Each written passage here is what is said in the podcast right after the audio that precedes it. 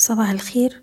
الرؤية الفنية لشركة الأهلي فارس لتداول الأوراق المالية 12 ديسمبر 2021 الأسبوع اللي فات مؤشر EGX 30 شهد ارتفاع بزيادة في أحجام التداول.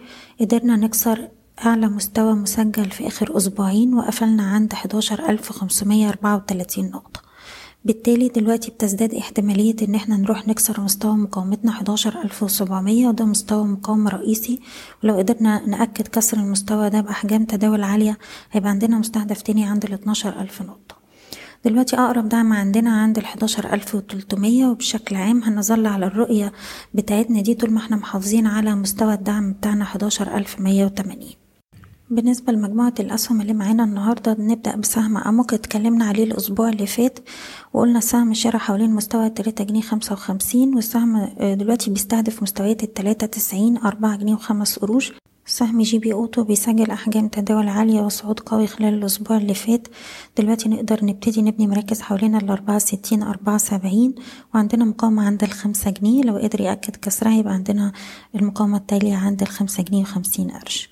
سهم ابن سينا هو كان عنده resistance عند التلاتة جنيه خمسة وخمسين هو قدر يكسره وراح يجرب عليه كدعم الأسبوع اللي فات. المنطقة دي طول ما إحنا فوقيها السهم رايح يجرب على التلاتة تسعين أربعة جنيه وخمس قروش.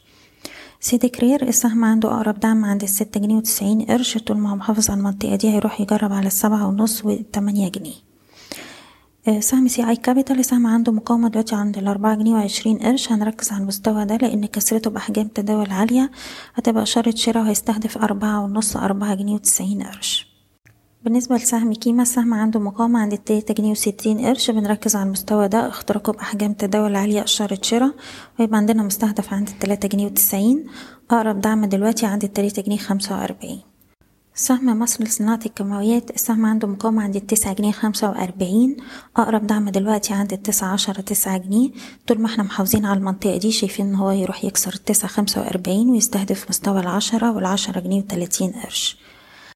أخيرا سهم السويدي للكابلات الأسبوع اللي فات قدر يكسر مستوى التسعة عشرة. اتكلمنا على المستوى ده الأسبوع اللي فات أكتر من مرة. اختراق المستوى ده بيستهدف تسعة ونص وعشرة جنيه. بشكركم بتمنى لكم كل التوفيق. إيضاح الشركة غير مسؤولة عن أي قرارات استثمارية يتم اتخاذها بناء على هذا التسجيل. شكرا.